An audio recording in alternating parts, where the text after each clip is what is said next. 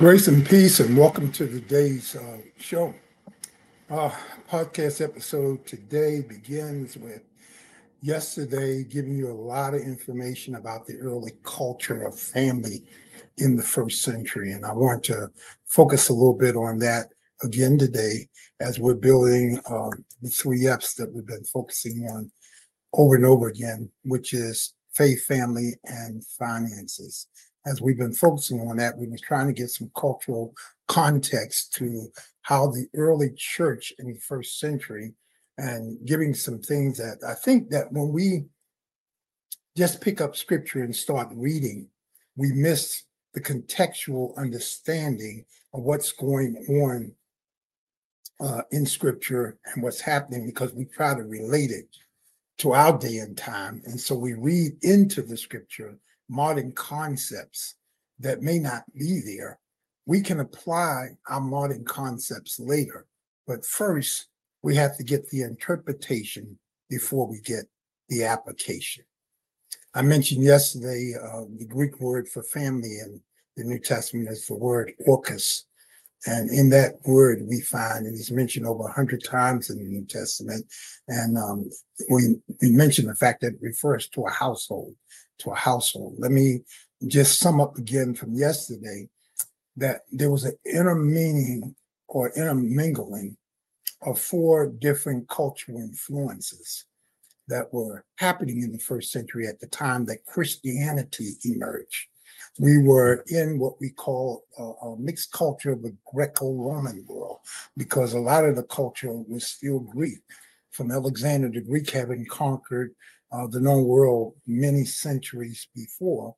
And then Rome now emerging as a world power and establishing itself with uh, Latin culture. So in the first century, in this small mix of what's happening, we had the common people speaking Aramaic because when they came back out of captivity, many of them who were born in captivity learned the language of their captors. And so they in turn begin to speak the language of their captors. And then Hebrew at this time in the first century was only being used in the synagogue and in the temple. So it was used for uh, religious purposes. All uh, uh, contending purposes, most Jews were either speaking Aramaic or they were speaking Greek. And so those that were in the uh, region, Galilee, um, Nazareth, Bethlehem, Jerusalem, most of them were primarily speaking Aramaic. And then Greek was the language of business because when Alexander conquered all of the known world, he made the whole world learn his language. And so he made a common language that was called Koine Greek. The interesting uh, thing about this particular language is that he coined a language that was only subject to one interpretation, many applications. That happened to be the language that the knew Testament was written in. It was written primarily in that language because of the language of, of business. Most everyone in the whole known world at that time, particularly just about New Greek. If you traveled by sea or by land, you always ran into Greek speaking people. That was because centuries before, Alexander made the known world learn his language. Instead of learning the language of the people that he conquered, he made them learn his language. So we see something interesting about this family concept. But I want to draw attention to something that's very powerful that we need to talk about in terms of this warfare, worship, and the weather. What does all that have to do with anything? I just want to give you a preview of it right now because we're going to be talking about that as we get to the, the conclusion of these S faith, family, and finance. We're going to deal with this whole idea of warfare, worship, and the weather. Yeah. Brings us to quite a few things in terms of our eschatology and the study of end times and things will be going. But when we examine the life of the average family in the first century, we have to understand the time period. We have to understand the context. We got to get insight into the culture of this particular family. As I mentioned yesterday, the modern uh, Western culture, the word family um, typically signifies a nuclear group of peoples who reside together and are related either by blood or adoption. That's not the concept of the first century. There's no Greek or Latin word specifically denotes a nuclear family, what we may call that. But as I said yesterday, the Greek primary Greek word for describing family in the context of what we see as the culture and what the New Testament was written in is the Greek term oikos. Uh, it holds the sense of homestead, wherein people are living together for a common purpose.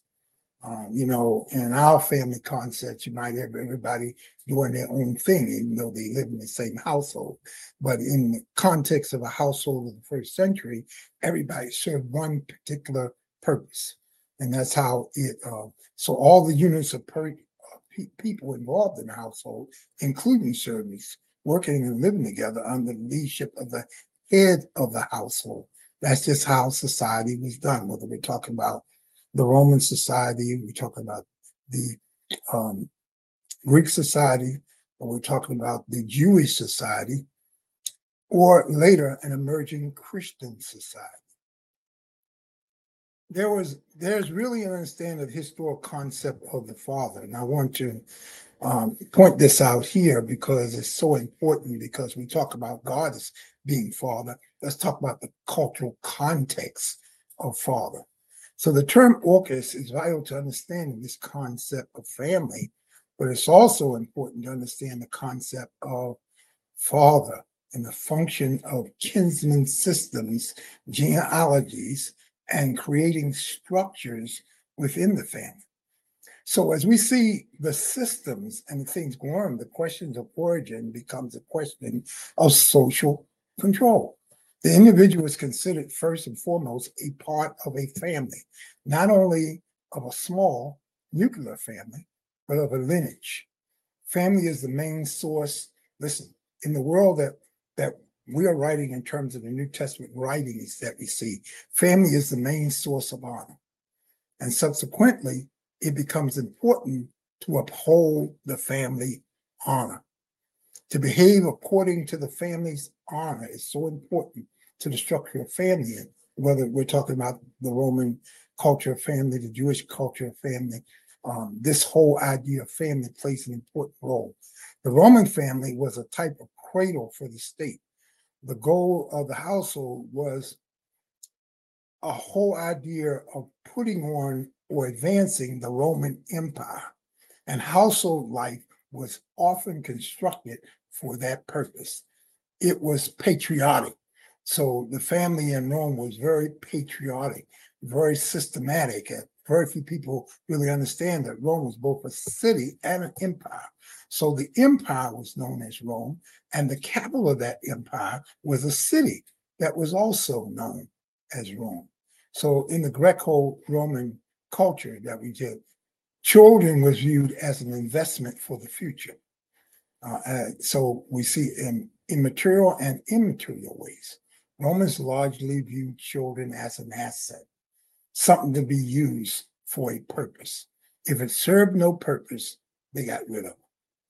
And so it was a purpose. And the Greco-Roman view toward children may have contributed to the development of certain Roman adoptive principles. And we'll talk about that later in terms of the concept of adoption. There was no adoption law in Jewish family life, but in the Roman family life, there was adoption laws, and many who were adopted into a Roman family had all the rights of sonship. It is in this context that Paul writes in Romans, he writes in Colossians, he, he writes in Ephesians to this concept of understand the spirit of adoption that Gentiles have to come into the Jewish faith and that they have been adopted with full rights of sonship into the Jewish faith. We're going to look at that more clearly as we develop this during the week, but we're going to see how all this developed in this historical concept. Look at Jewish families in early Greco Roman culture uh, and see in turn how they affected Christian values and customs many of what we see as Christian values and culture was derived from the Jewish faith. So while Greco Roman culture valued activities and practices that benefited the pater familia, that's a, a Latin term for uh, father in the family, Jewish family life centered on the Jewish faith and expression. Pro, uh, contrary to popular belief, the Jewish household did not uh, center around so much the patriarch as it did the faith. That's why it's important to see faith, family, and finance. Because as we see this faith structure, Jewish faith was important. The propagation of sharing the faith from one generation to another and take that strong area down within the faith. We're going to view this over and over again as we get into some aspects of family and how we all come together and how this relate from the biblical standpoint and how we have perverted it from a secular standpoint. And so we keep trying to blend the secular and the spiritual together when there really no blending. There's a separation. What's secular is secular, what's spiritual is spiritual. And so when we keep trying to marry them, that's when we have a problem. Because the Lord said to us to love not the world, leave the things that are in the world. We cannot blend secularism with the sacred. And we cannot pollute the sacred with the secularism, or we have a problem. And that is the last word for today.